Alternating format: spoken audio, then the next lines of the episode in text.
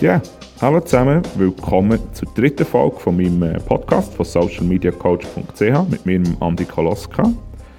Heute dreht sich alles um Podcasts selber, also ich möchte euch ein paar Podcasts vorstellen. Ich möchte euch auch sagen, warum ich Podcasts mega toll finde und hoffe, dass ich für euch ein paar Diamanten habe und dass ihr ähm, die auch so toll findet, die Podcasts wie ich. Bevor dass ich nachher loslege, möchte ich noch schnell darauf hinweisen, dass ich im November und im Dezember noch Facebook-Schulungen ausgeschrieben habe und es mich würde freuen, wenn ihr äh, dort kommt und teilnehmt. Ähm, die Anmeldung auch auf der Webseite. Gut, dann legen wir jetzt los. Alright. Wer mich ein kennt, wer mit mir zu tun hat, vor allem im Marketing, aber auch privat, der weiß, dass dass ich den Leuten schon seit etwa zwei Jahren jetzt mit diesen Podcasts im Ohr hänge und äh, nicht aufhören von diesen Podcasts zu reden. Und das hat ein paar Gründe. Ähm, aber zuerst erzähle ich schnell, wie das alles begann.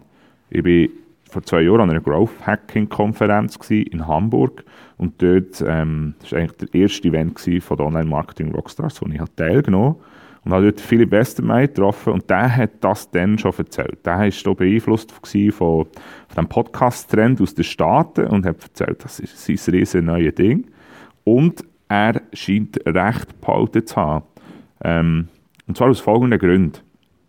Erstens, Podcasts sind aus folgendem Grund so toll, ich kann sie hören während Zeiten, wo ich nichts anderes machen kann. Das heisst, ich habe geht mir keine Zeit verloren. Wenn ich zum Beispiel Auto fahre, kann ich keine Videoinhalte, ich kann nicht lesen, ich kann nichts solches konsumieren, ich kann aber Ton konsumieren. Das heisst, ich kann ähm, Radiosendungen hören und so weiter, aber ich kann die Zeit auch nutzen, um mich weiterzubilden. Und das kann ich mit Podcasts machen. Ich habe also keine Opportunitätskosten beim Joggen, beim beim, beim, im Fitnessstudio, beim Laufen, beim, beim Wege, Kinderwägeli schieben, beim Fliegen, was auch immer, wo ich nichts anderes machen kann, kann ich mich weiterbilden. Und das ist aber nur möglich, durch das, dass mittlerweile ganz viele Leute angefangen haben, Podcasts zu produzieren, die irgendwo ein Spezialwissen haben. Das heisst, sie sind eigentlich also vertikal, vertikales Wissen, also in die Tiefe zu gehen und, und das machen sie auch. Also jetzt gerade im Deutschsprachigen gibt es da mittlerweile sehr, sehr viele gute und eben über vier, vier möchte ich euch heute vorstellen. Dann, es gibt aber auch noch einen zweiten Grund, warum Podcasts so toll sind, vor allem aus einer Marketing-Sicht. Und dort ist es so, dass wenn wir Podcasts hören, dann hören wir meistens so eine Länge zwischen 20 und 50 Minuten. Wer von uns heutzutage liest noch? Über 20 bis 50 Minuten irgendeinen Blog oder irgend so etwas. Ähm, oder start 50 Minuten lang auf einem Handyscreen oder liest einen riesen Blogartikel. Das machen wir nicht. Aber Audioinhalt, ähm, das lassen wir. Und das finde ich etwas Geniales. Und äh, der dritte Grund, eigentlich, man muss eigentlich noch einen dritten Grund anfügen, und zwar, ähm, es gibt einfach auch ein gewisses Vertrauen. Ich merke das bei mir, wenn ich jemanden bei mir im Ohr habe, dann habe ich ganz einen Intimi anderen Intimitätsmoment. Also die Person, die mir etwas erzählt, der gebe ich viel, viel mehr Vertrauen. Und auch Leute, die dort Werbung drin machen, die transportiert eigentlich wird das Vertrauen von, von diesem Podcastmacher oder von den Leuten, die diesen Podcast machen, wird dann auf den Werbetreibenden ähm, transportiert. Und das merkt man auch bei den, bei den Wiedererkennungswerten der Werbetreibenden. Das ist bei 71 Prozent. Es gibt kein anderes Werbemedium, wo der Wiedererkennungswert nach einem, einem Werbeslot so hoch ist wie bei Podcasts. Genau. Das wollte ich noch sagen. Das sind meine drei Gründe, sind jetzt worden. Und äh, dann legen wir los und möchte euch die, meine vier besten deutschsprachigen Podcasts für Unternehmer und Marketer vorstellen. Let's go. Also da fangen wir mit dem Besten am Anfang an. Und zwar mein absolut Lieblingspodcast und für mich auch am meisten Mehrwert für die Leute hat der, ähm, der Online-Marketing Rockstars Podcast. Der hat mittlerweile schon über 100 Folgen, also werdet ihr ähm, ganz, ganz viele Sachen finden zu ganz vielen verschiedenen Marketing, Online-Marketing-Themen oder Startup-Szene-Sachen und so weiter. Ähm, der Podcast sorgt auch immer wieder für relativ viel Furore und hat auch nach 100 Folgen wirklich ein Gewicht. Also die Leute hören es, jeder kennt es, in der Szene jedenfalls. Und ähm, das ist alles eigentlich an Philipp Westermeier geschuldet. Das ist das Zugpferd von diesen Online-Marketing-Rockstars-Leuten. Und die haben im Fall in, in zwei Wochen, glaube ich, oder in einer Woche ist es, die haben jetzt Hamburger Elbphilharmonie für die Podcast-Nacht gemietet und bringen dort ihre Lieblings drei Podcasts live on stage. Also da, da, merkt man, wie das in den letzten ja, eineinhalb, zwei Jahren auch in Deutschland explodiert ist. Dass, dass die jemals eine Elbphilharmonie können füllen mit Leuten, die Podcasts hören, ist, denke ich mir, unglaublich. Ähm, ganz konkret in dieser Folge, die ich euch jetzt zeigen möchte, das ist die Folge 52 mit dem Pip Klöckner. Der Pip Klöckner ist so eine, ja, ist eigentlich ein Suchmaschinenoptimierungspapst aus alten Zeiten. Also der hat für, für Rocket Internet ganz, ganz viele grossartige Sachen aufgebaut. Und der hat sich dann irgendwann schon weiterentwickelt und er redet in dem Part, den ich euch jetzt vorstelle, redet er vor allem darüber, warum dass, ähm, für ihn Business-to-Business-Marktplätze im Moment so wichtig werden. Er redet auch über das Prinzip, dass ähm, alle Sachen, die zuerst im B2C, also im Endkonsumentenmarkt, in den, mit den neuen Medien und, und, und neuen Geschäftsmodellen austestet werden und wenn die funktionieren, dann, dann werden die früher oder später immer auch im B2B ähm, angewendet werden. Und er setzt voll auf das und hat jetzt so eine, so eine Plattform gegründet, die Trade Machines heisst und ähm, erklärt ein bisschen etwas zu Trade Machines, also wie das, eigentlich ist es der Hand, ist ein Marktplatz für gebrauchte Maschinen im grossen Bereich, also Backer und so Sachen. Und erklärt relativ plausibel, warum dass er das macht und äh, wieso dass das für ihn wichtig ist. Und ich kann euch nur sagen, also das ist wirklich schwerstens zu empfehlen, den, den Part zu hören und vor allem so die ganze Folge zu hören. Alright, viel Spaß. Ja. Ähm, Jetzt äh, hast du dann nach den Jahren der äh, Beratung der Rocket-Zeit sozusagen irgendwann entschieden, dass, ich habe das auch nur von, auf Facebook verfolgt, auf einmal du steigst wieder operativ konkret in ein Projekt ein. Ähm, habe ich ja am Anfang schon erzählt, äh, Marktplatzbusiness. Erzähl mal, warum, wieso und genau das. Wie, gab, wie kam das? Mhm. Also A, ist es quasi nicht so passiert, dass ich mich jetzt von Rocket getrennt habe und jetzt nur noch das mache, sondern ich arbeite, ich mache quasi hauptberuflich äh, Trade Machines, diesen Marktplatz, berate aber meine, meine so liebsten Kunden trotzdem weiter, arbeite auch weiter mit Rocket zusammen an, an den Projekten. Ähm, das heißt, da gab es jetzt keine klare Trennung oder so. Ähm, warum Trade Machines? Die habe ich vorher ähm, bereits beraten, weil ich es äh, ganz spannend fand, äh, da reinzuschnuppern und weil es auch wieder als Meta-Search relativ gut auf mein Profil gepasst hat. Ähm, und dann also A, habe ich gemerkt, dass ich in dem Consulting-Business quasi eigentlich meine Lernkurve ziemlich stark am Abflachen war. Ähm, ich habe gemerkt, dass ich sozusagen immer effizienter wurde. Wenn man ehrlich ist, macht man beim Consulting ja so eine Art Knowledge-Arbitrage. Also ich lerne irgendwas bei Kunde A und verka verkaufe es dann an die nächsten Kunden mit weiter. Ähm, wird man natürlich super effizient äh, durch, kann echt schnell vielen Leuten sehr schnell helfen, weil man so ziemlich jedes Problem schon mal gesehen hat. Und was dann fast so in eine Richtung geht, wo du so alle Fragen des Kunden schon kennst und kurz davor bist, so ein sarkastisches Bullshit-Bingo im, im, im, Workshop zu spielen, weil immer wieder gleichen Fragen kommen. Also es fühlt sich sehr befriedigend an, diesen Webseiten oder Kunden oder Partnern zu helfen. Gleichzeitig lernt man selber aber immer weniger. Ähm, deswegen dachte ich so, dass ein irgendein nächster Schritt mal angebracht wäre. Ähm, und ich fand Trade Machines spannend, A, weil es ein B2B-Business ist. Ähm, warum? B2C-Business haben meiner Meinung nach ein, ich weiß nicht, ob es eine Schwäche ist, aber was, was sich in den nächsten Jahren wahrscheinlich mehr rauskristallisieren wird, nämlich dass am Ende sehr viel Verdrängungswettbewerb, glaube ich, sein wird, weil, wenn man jetzt mal einen Foodmarkt nimmt zum Beispiel, ich kann halt so maximal 14 Mal in der Woche Essen bestellen. Und ich kann halt auf einen Tag bezogen, kann ich jetzt nicht bei Deliveroo, Foodora, Lieferheld, Lieferando, weiß nicht, Eat First oder was auch immer, bei allen fünf bestellen. Also der Konsum ist immer konkurrierend äh, oder ausschließlich. Das heißt, solange noch genug Volumen von offline nach online geht, also quasi Orders sich verschieben in die Online-Welt, können die alle wachsen. Aber eigentlich ist ein Race so für den einen, der diesen Markt komplett gewinnt und der wird wahrscheinlich auch super gute äh, Margen dann wieder schieben. Der zweite wird wahrscheinlich überleben, aber viele dahinter werden einfach ihr Logistiknetzwerk oder so gar nicht finanzieren können. Ähm, weil am Ende eben so ein Verdrängungswettkampf oder äh, ruinöser Wettbewerb starten wird, äh, würde ich zumindest annehmen. Das gleiche kann man auf Schuhe beziehen oder so. Ne? Du kannst halt nicht bei Zalando, Boost, Zarenza, also Frauen können das vielleicht schon, aber am Ende hast du sozusagen den Wallet-Share, der ist dann doch begrenzt. Also es ist einfach, du verdienst ja nicht mehr Geld dadurch, sondern du hast immer die gleiche Summe auszugeben. Im B2B-Markt ist es insofern anders, dass du ja kein Konsumkalkül, sondern Investmentkalkül hast. So ich nutze zum Beispiel drei oder vier SEO-Suites äh, äh, als, als Software, weil jede bringt mir noch einen Inkrement, inkrementellen Nutzen.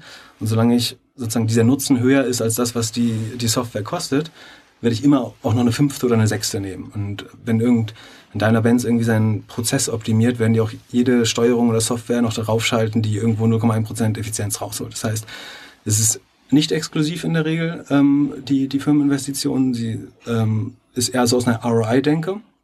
Das heißt, du wirst diese Verträge. Kein Winner takes all. Genau, es wird wahrscheinlich trotzdem Winner takes all Markets geben, aber es ist ähm, prinzipiell können Produkte auch ergänzend oder komplementär quasi betrieben werden und nicht, also der Konsum ist einfach nicht mhm. exklusiv. Mhm. Ähm, das finde ich relativ spannend. Dann finde ich, B2B ist eh eigentlich so jetzt, alles, was wir im B2C in den letzten 15 Jahren gesehen haben, werden wir, glaube ich, jetzt im, ähm, im B2B sehen. Also wenn man davon ausgeht, dass alles irgendwann digitalisiert wird, was glaube ich relativ klar ist, ähm, ist der Markt noch am weitesten zurück. Also ich, ich glaube, ein Landwirt bestellt, also wenn ich eine Aspirin kaufe, gehe ich zur Online-Apotheke, vergleiche Preise, um 12 Cent zu sparen und schick, lass mir einen schicken. Ein Landwirt, der jeden Tag äh, Lebensmittel oder ähm, Arzneimittel im Wert von 15.000 Euro bestellt, lässt die sich vom lokalen Tierarzt bringen und der stellt sich alle zwei Jahre ein Land Rover vor die Tür oder so. ähm, also ich glaube, da ist super viel Potenzial. Die, die großen Güterströme oder großen Commodity-Ströme, ähm, sei es Baumittel, Schmiermittel, irgendwas, was im Prozess verbraucht wird, Maschinen, äh, so wie bei uns. Ich glaube, da ist noch, oder Logistik, finde ich, da kommt ja jetzt viel. Vor zwei Jahren wollte ich immer was im Logistik machen und habe ich nicht getraut, weil ich dachte, ich brauche so einen Insider dafür. Der ist, weil ich dachte, man, die faxen sich alle noch Aufträge und her und fern, die Hälfte der Strecken leer ist so mega bescheuert.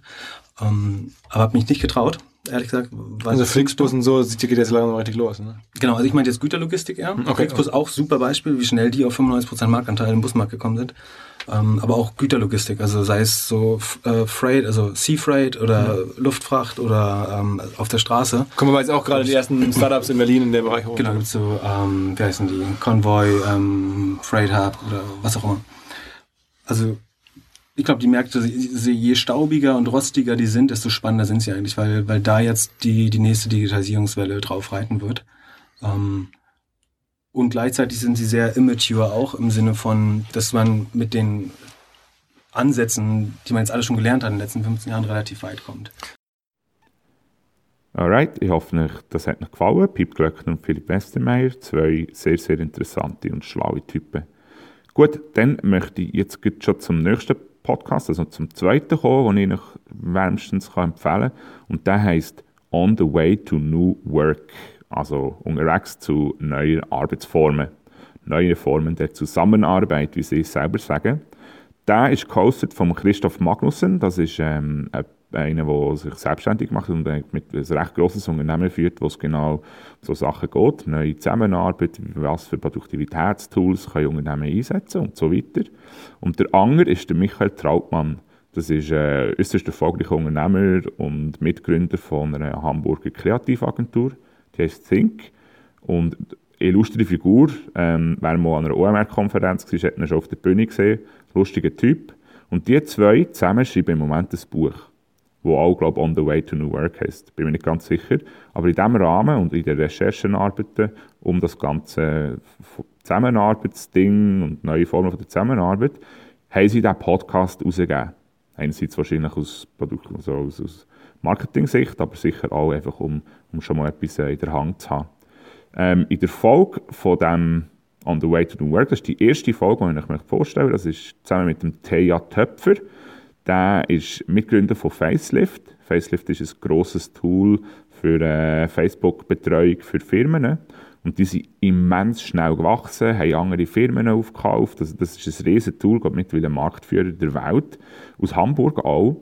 Und ähm, der erzählt über Sachen wie Produktivität und, und ähm, wie das er effizient ist und warum dass er äh, gewisse Sachen absolut, also gerade Meetingstrukturen zum Beispiel, warum dass er Meetings zum Teil für völlig hirnrissig halten und wie das sie das in den Griff bekommen, dass sie nicht die ganze Zeit ineffiziente Meetings haben.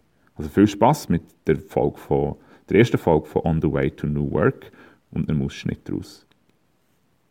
Und mir fallen dazu gleich ein paar Sachen an, aber eine Sache, die mir schon eingefallen ist, ich fragen wollte bei dem Basecamp-Thema und auch bei der Inbox. Ich kenne das von uns vom ähnlichen System her. Und wenn die Flagged Items jetzt aber immer länger werden, dann ist ja die Frage, wie priorisiere ich? Und ähm, das, dass das als Geschäftsführer manchmal noch leichter fällt zu priorisieren als Gesamtüberblick, klar. Mich würde aber interessieren, gibt es bei euch Regeln, die ihr weitergegeben habt an deine Leute, dass die wissen, nach den Prioritäten gehe ich vor? Weil oft ist ja nicht alles aus der Liste zu arbeiten. Ja. Ja, da haben wir auch uns ein System überlegt, gerade für die Mitarbeiter, die sehr operativ auch arbeiten. Ähm, und die bei mir ist natürlich, ich sage mal, ich bin nicht der prototypische Mitarbeiter, weil ich aus viel zu vielen Quellen, Informationen, Dinge verarbeiten muss. Aber wir haben sozusagen für den, äh, für, für, für, für äh, für sehr operative Tätigkeiten haben wir ein System entwickelt, das nennt sich Facelift 15 Minutes. Ja?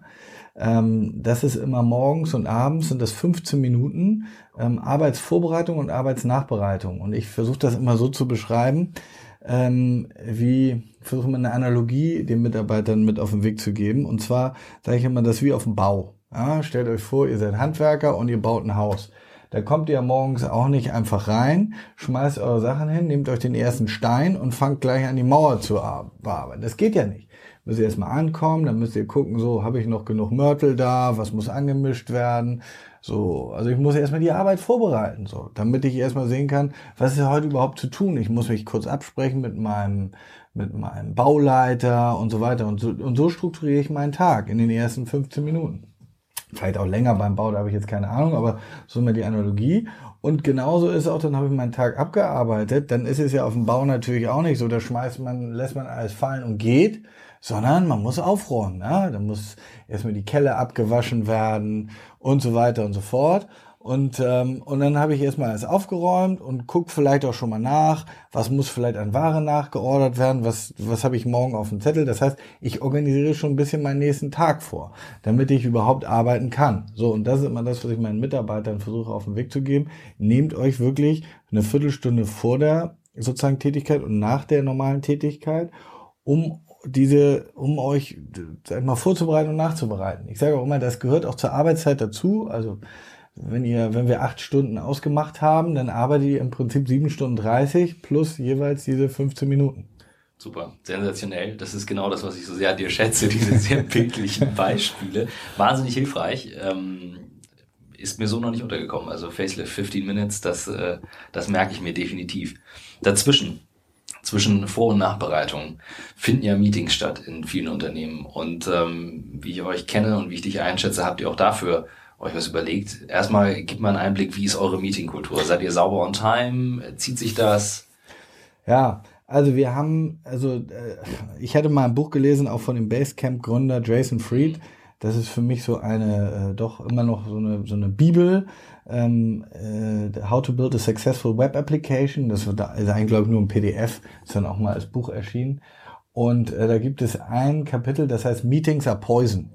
Und das ist eins meiner Lieblingskapitel, weil ich da sehr viel, gerade als wir am Anfang die Firma gebootstrapped haben, da ist mir sehr bewusst geworden, wie viel Zeit eigentlich verbrannt wird in einer Organisation äh, und damit auch wie viel Geld. Ja, ähm, äh, in einer Organisation äh, mit Meetings. So und so haben wir immer versucht und versuchen auch immer noch Meetings so weit zu reduzieren, ähm, äh, dass dass wir dass wir eben andere Formen des Informationsaustausches haben. So wenn wir versuchen Meetings zu machen, ich kann jetzt nur für mich sprechen, leider ähm, kann ich jetzt nicht alle Mitarbeiter 100% kontrollieren.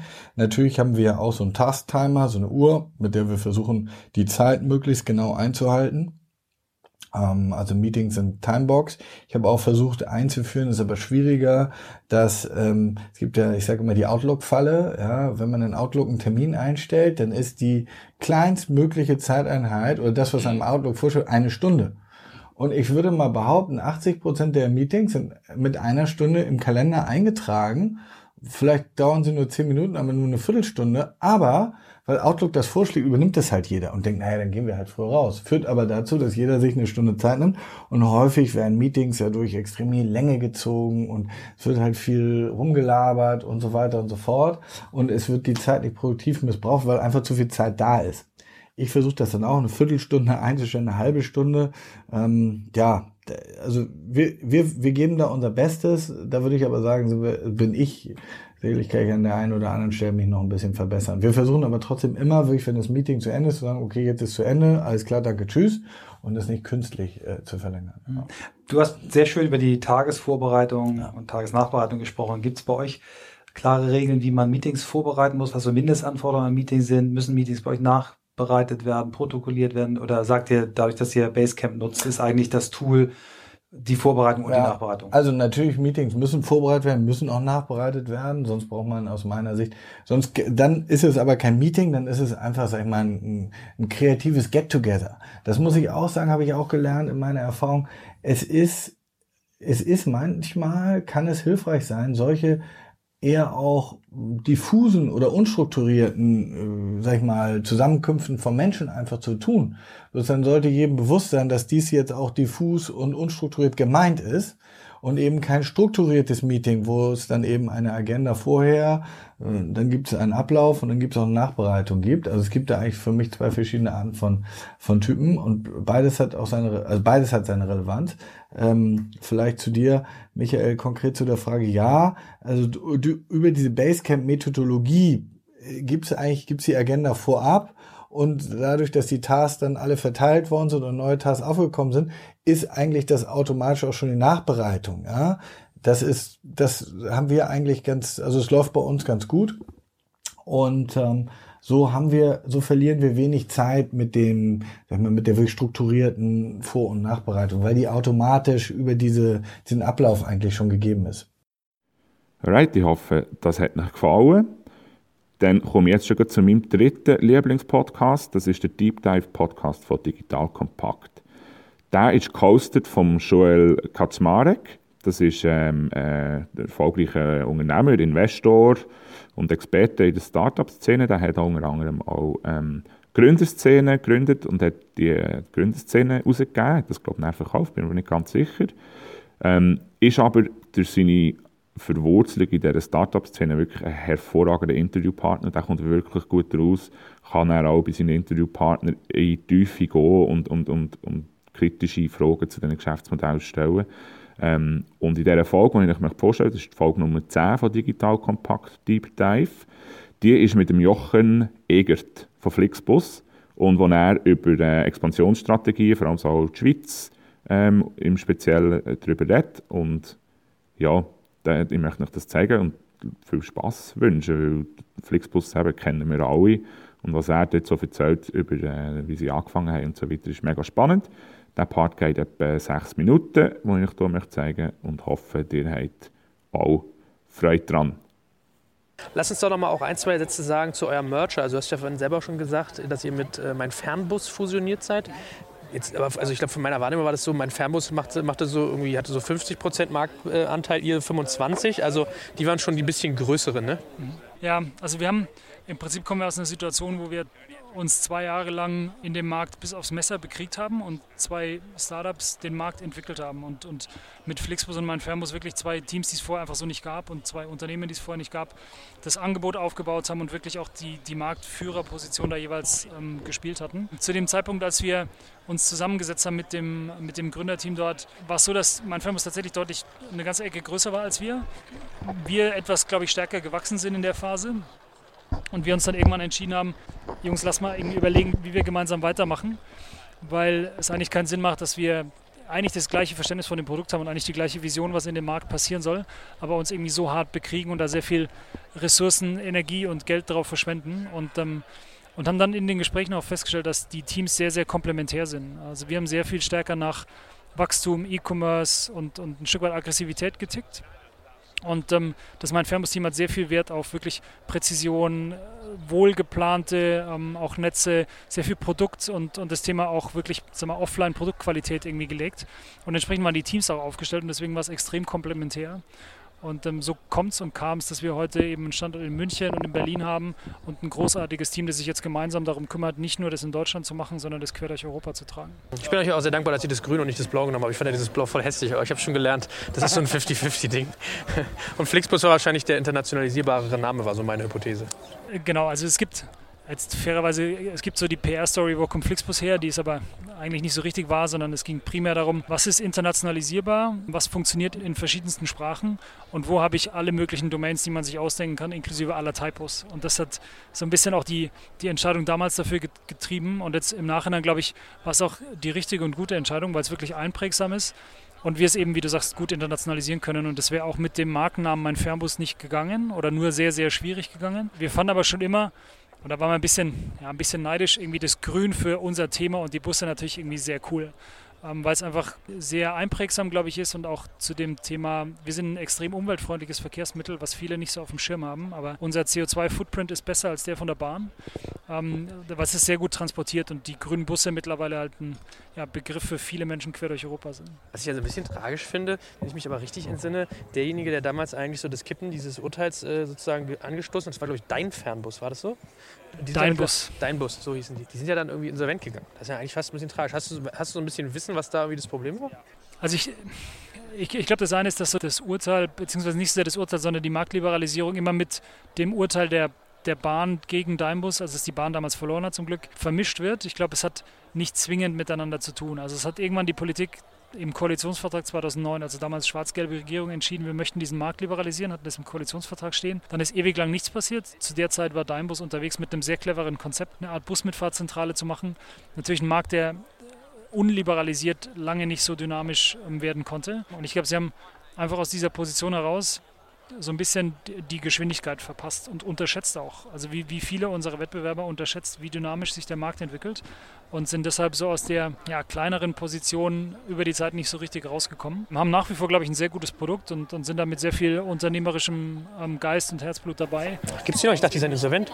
Die, die waren zwischenzeitlich insolvent, ähm, gab aber quasi eine, eine, Rettung durch einen externen Investor, sind immer noch unterwegs, immer noch auf Wettbewerb auf ein paar Strecken, aber eben lange nicht in die Größenordnung gewachsen, auf der es dann am Ende wirklich funktioniert. Und kaufen macht keinen Sinn ich glaube, wir haben bei uns viele interne Themen, auf denen wir größere Hebel haben, als uns dann damit ja, anorganischem Wachstum zu beschäftigen. Aber äh, trotzdem, wie ist denn so die, also wie beurteilst du denn die Konkurrenzlage? Ich sag mal, was ich so mitgekriegt habe, gibt es eigentlich sonst noch Postbus, was ja ehemals ein ADAC und Postprojekt äh, war. Dann ist irritierenderweise der ADAC ausgestiegen, nicht die Post. Vielleicht hast du ja da auch ein bisschen Background. Und dann hat man noch irgendwie Berlin Linienbus von der Bahn, so ein bisschen das Pendant, die natürlich immer ein intrinsisches Interesse haben, würde ich jetzt theoretisieren, sich da sich nicht selber das Geschäft zu kannibalisieren. Wie beurteilst du so die Wettbewerbslage? Also es ist tatsächlich so, dass wir jetzt, wenn man mal auf Deutschland schaut, sind die beiden, die du genannt hast, so noch die, die relevantesten Spieler. Alle allerdings deutlich, deutlich kleiner als wir. Also wir sind eher Faktor 10 bis 15 größer als die. Und ich glaube, sie tun sich auch so ein bisschen in den Konzernstrukturen schwierig, einfach in so einem dynamischen Markt mitzuhalten. Auf der einen Seite ist aus dem ADAC-Postkonglomerat eben nur noch die Post hervorgegangen, was viel, glaube ich, mit dem Thema gelber Engel-Skandal beim ADAC zu tun hatte, die sich dann auch auf ihr Kerngeschäft besonnen haben. Ich glaube, man tut sich in Summe mit Konzernstrukturen, auch den, den, entsprechenden Kosten, die dahinter liegen und auch gewissen Zwängen, die man hat, siehe Bahn, Kannibalisierung, Kernprodukt und sowas, ein bisschen schwierig in unserem Markt mitzuhalten und die Geschwindigkeit mitzugehen.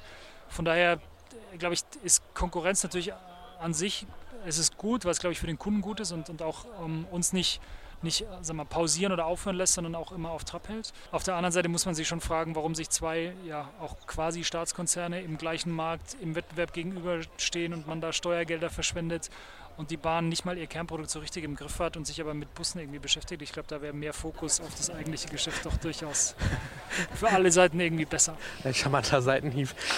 habt ihr mit denen eigentlich, also, oder was habt ihr für ein Verhältnis mit denen? Habt ihr da viele Legal Issues? Habt ihr irgendwie, dass ihr euch mal irgendwie an den Tisch setzt und euch unterhaltet, austauscht oder ist das gar kein, gibt es da kein Verhältnis?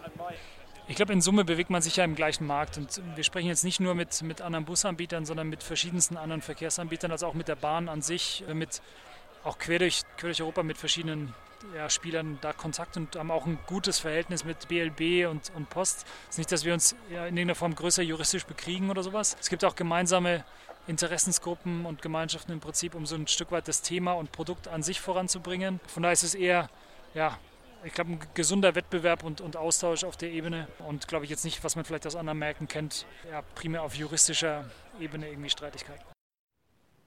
So, und dann kommen wir auch schon zum letzten Podcast, den ich möchte vorstellen möchte. Das ist der Internet-Marketing-Podcast von Björn Tantau. Den habe ich vor einem Jahr mal an einer Konferenz mit ihm unterhalten. Das ist, ein interessanter Typ. So ein, wirklich ein alter Haas. Der hat auch mal für Facelift geschafft im Übrigen. Facelift, ich mich erinnern, Podcast 2, den ich vorgestellt habe. Ähm, der Chef von Facelift. Der Björn Tantau hat für die geschafft, aber auch schon ganz viele andere Sachen gemacht. Und er ist wirklich ein alter Hase, wenn es um digitales Marketing geht. Und er hat ein tiefes Wissen in SEO, Lead-Building, also Suchmaschinenoptimierung, ähm, Landingpage-Gestaltung, Facebook-Marketing. Mittlerweile fängt er auch gut mit Instagram-Marketing an und so weiter. Und der bringt dort wirklich so seine, seine Tipps und Handlungsanleitungen um das ganze digitale Marketing-Thema raus äh, in seinem Podcast. Und er ist wirklich sehr hands-on, das heißt, er ist wirklich technisch und, und, und doch eher tief und da können wir wirklich viel Praxiswissen abholen. In dieser Folge, die ich euch zeigen möchte, oder der Ausschnitt von dieser Folge geht um Chatbot-Revolution, also wie dass man Chatbots einsetzen kann und was Chatbots sind. Ähm, vielleicht eine kleine Vorwarnung, auch wenn ihr, eher, wenn ihr mehr von Björn Tantau hören ähm, er nimmt das Mau sehr voll. Also es ist so ein für einen Schweizer Geschmack eher zu voll. He? Er ist ja äh, grossmundig und nimmt, ja, es kann einem ein bisschen zu viel werden, aber was er erzählt, eigentlich ist wirklich nicht schlecht und, und, und bringt jedem etwas, der im digitalen Marketing unterwegs ist und sich mit diesen Themen möchte auseinandersetzen. Aber eben, ähm, ja, man muss sich ein bisschen an ihn gewöhnen. Aber sonst ist es empfehlenswert. Okay viel Spaß. Schritt Nummer eins im Verständnis ist natürlich, wie funktioniert denn so ein Chatbot überhaupt? Ähm, eigentlich ganz simpel, wenn ihr euch das mal, ähm, wenn ihr jetzt mal euer, äh, euer Smartphone aus der Hand äh, in die Hand nehmen wollt und vielleicht mal den Messenger aufmacht, dann seht ihr, wie es aufgebaut ist. Ne? Also der User, ihr stellt eine Frage, äh, die Frage geht an einen Chatbot. Bei Facebook zum Beispiel läuft das über die äh, Facebook-Page, also der Chatbot, der Facebook Messenger-Bot ist da an eine Facebook-Page angekoppelt, angegliedert und darüber läuft die Kommunikation. Deswegen ist das immer mit einer Unternehmensseite ähm, verbunden. Der Chatbot analysiert diese Nachrichten, sucht die passende Antwort aus und dann wird die Antwort an den User zurückgeschickt. Ne? Ganz simples Beispiel, um das Prinzip zu erklären. Ein Chatbot zum Beispiel ist auch schon das, was Facebook mit den vorgefertigten ähm, Nachrichten antworten zur Verfügung stellt. Also, wenn jemand auf eure Facebook-Unternehmensseite nachts um drei oder so eine Nachricht schickt und möchte unbedingt irgendwas wissen, dann könnt ihr schon automatisierte Antworten ähm, im Messenger-Bereich von eurer Facebook-Seite einstellen, ähm, Unternehmensseite wohlgemerkt, und dort könnt ihr dann auswählen, sowas wie Vielen Dank für die Nachricht. Wir melden uns später oder danke für die Nachricht. Ähm, ich bin nur erreichbar äh, über diesen Kanal zwischen 9 und 18 Uhr, Samstag bis Freitag, äh, Montag bis Freitag, keine Ahnung, irgendwie sowas halt. Ne? Also das ist eigentlich schon ein erster Chatbot, weil der Chatbot analysiert halt die Nachricht nach dem Motto, ich habe eine Anfrage bekommen, aber jetzt ist halt keine Servicezeit. Also suche ich die passende Antwort aus. In dem Sinne, wir sind erreichbar Montag bis Freitag 9 bis 18 Uhr und sonst nicht. Das wäre dann schon die Antwort. Natürlich ist das extrem rudimentär, ganz rudimentär und äh, auf Basis dieses ähm, ja, Vorgangs lassen sich halt zig andere Sachen machen. Es kann auch sein, dass der, ähm, dass der Chatbot, dass der User irgendwann fragt, ähm, wann habt ihr geöffnet? Und die Nachricht kommt montags um 11.23 Uhr rein. Da ist natürlich dann ähm, der Laden offen. Ja? Dann würde aber der Chatbot zurückschicken, wir haben geöffnet von Montag bis Freitag äh, 10 bis 18 Uhr und äh, kannst du uns anrufen und da bla bla bla. Das wäre etwas, wozu man zum Beispiel keinen Menschen mehr bräuchte. Ja, also Kundenservice, also ganz, ganz basic, ganz simpel, ganz unten. Kundenservice, solche simplen Fragen, ähm, die könnten schon mit einem Chatbot komplett und voll abgehandelt werden. Natürlich, wenn die Fragen komplexer werden, braucht man heute noch dann äh, entsprechend auch dort im Backend jemanden, der letztendlich dann die komplexeren Fragen übernimmt. Aber ihr wisst das selber, wenn ihr äh, Serviceanbieter seid, wenn ihr euch Online-Shop habt. Es gibt Fragen, die wiederholen sich. Ne? Also die häufig gestellten Fragen, auf Englisch FAQ, Frequently Asked Questions, die kommen halt häufiger vor. Und solche Fragen können halt abgefangen werden. Und wenn man zum Beispiel ähm, einen Online-Shop hat und dann kommen viele Anfragen und man kann 30% dieser Anfragen mit einem Chatbot abfangen, weil das immer wiederkehrende Fragen sind, für die halt die Antworten fast immer passen, dann kann man sagen, okay, entweder habe ich ähm, im Support dann 30% weniger Personalbedarf, könnte also Geld sparen durch weniger Personal, oder ich kann die 30% Personal da rausziehen und die andere Sachen machen lassen, mit denen ich dann als Shop mehr Geld verdiene. Also da, um mal die Dimension zu erfassen, was da überhaupt möglich ist äh, und was man da machen kann. Und natürlich, wenn User schnell Antworten bekommen, Service-Denken, Service-Kanal, dann sind sie auch happy damit. Letztendlich sind Messenger schon jetzt beliebter als soziale Netzwerke. Und ich referenziere hier auf eine Grafik, eine Infografik ähm, von BI Intelligence, die werde ich auch verlinken in den Show Notes. Und da sieht man halt ganz deutlich, dass die ähm, vier großen äh, Messaging-Apps schon deutlich mehr User erreichen mittlerweile, seit, äh, schon seit Ende 2015, als die vier großen Social Networking-Apps. Das heißt, natürlich sagt sich immer wie Mark Zuckerberg, ja, ich will die Menschen weiter auf Facebook haben, aber er ist auch nicht traurig, wenn sie den Messenger benutzen, weil die Leute schreiben sich Nachrichten, die Leute schreiben Firmennachrichten, die Leute wollen im Messenger sich auch unterhalten und das ist genau der Ansatzpunkt, ähm, wo man als Marketeer im Bereich Messenger-Marketing ansetzen kann. Und deswegen der Tipp, schon heute sich damit auf jeden Fall wenigstens mal zu befassen, denn das wird auf jeden Fall ein Bereich sein, der nicht so schnell oder der gar nicht weggeht, der aber auch nicht an Relevanz verliert. Also das ist ein relevantes Thema, mit dem ich definitiv mich weiter befassen werde ähm, und das auch jedem nur raten kann, da mal die Fühler auszustrecken. Gut, das wäre es jetzt schon gewesen mit der dritten Folge von meinem Podcast.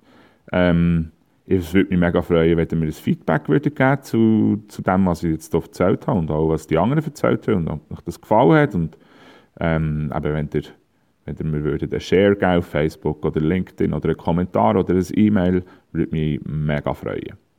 Ähm, dann noch eine ganz kurze Bemerkung am Schluss. Ich möchte noch auf meine Schulungen hinweisen.